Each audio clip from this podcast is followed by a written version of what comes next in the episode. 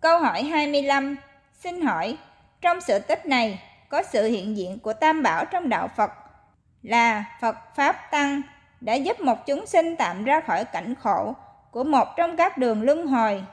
Ngày nay, khi huyền ký đã được công bố, thì ý nghĩa của thường trụ Tam Bảo hiện diện như thế nào trong thiền tông?